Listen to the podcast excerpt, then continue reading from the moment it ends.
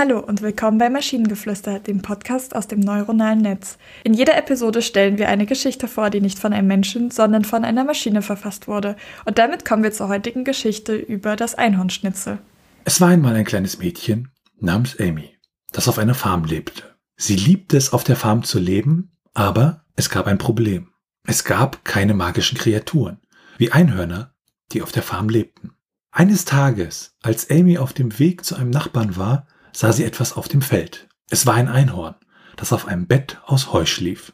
Amy war völlig erstaunt und beschloss, das Einhorn auf der Farm zu behalten. Amys Eltern waren skeptisch, aber sie gaben schließlich nach und ließen das Einhorn bleiben. Sie nannten es Einhornschnitzel und es wurde ein wichtiges Mitglied der Familie. Einhornschnitzel erlaubte es Amy, jeden Tag magische Dinge zu erleben. Sie konnte auf seinem Rücken reiten, auf seinem Horn trompeten und sogar auf seinen Flügeln fliegen. Einhornschnitzel begleitete Amy auf allen ihren Abenteuern. Eines Tages wollte Amy ihren Freunden Einhornschnitzel zeigen. Aber als sie ankam, war es verschwunden. Es stellte sich heraus, dass ein böser Zauberer es geraubt hatte. Amy und ihre Freunde machten sich sofort auf den Weg, um Einhornschnitzel zu retten.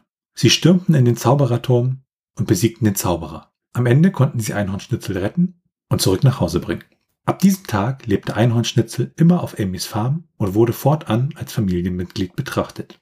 Es wurde immer Amys Lieblingsstück auf der Farm und sie liebte es mehr als alle anderen. Es war ein glückliches Ende für alle, denn Einhornschnitzel war wieder da und Amy und ihre Freunde hatten ein neues Abenteuer erlebt. Ich finde, das klingt wie ein Text, das du deinem Ghostwriter gibst, wenn du sagst, schreib mir hier mal ein hundertseitiges Kinderbuch. Das ist der Inhalt. Ja, äh, äh was weiß ich so, zwei Sachen, die mir aufgefallen sind. Also einfach neben dem bekloppten Namen, der macht das Vorlesen wirklich sehr, sehr schwierig. Und ähm, ich fand den Satz so schön.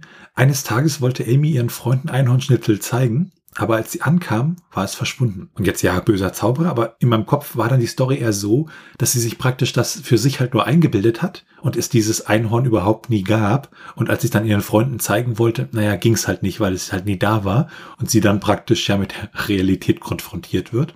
Und was ich ziemlich böse fand, war der Satz, es wurde immer Amys Lieblingsstück weil es halt zeigt, ja, sie, äh, sie betrachtet das Einhorn mehr als eine Sache, als ein, ein, ein, ein lebendiges Wesen.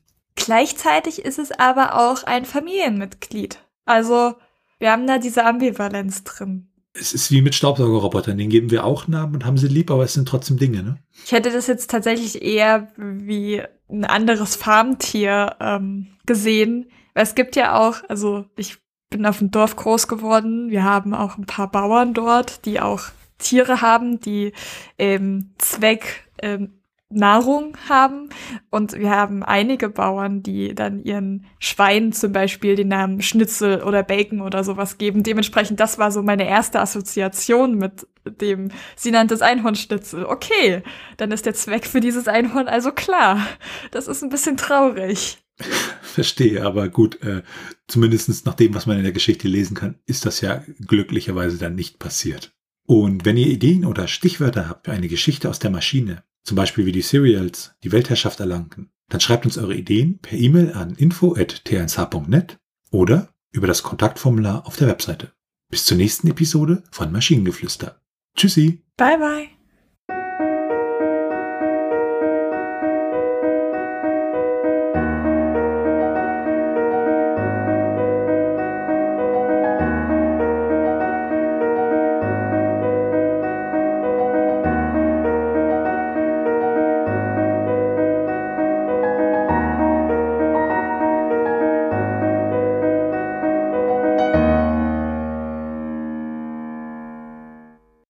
Eine Produktion von Tone H.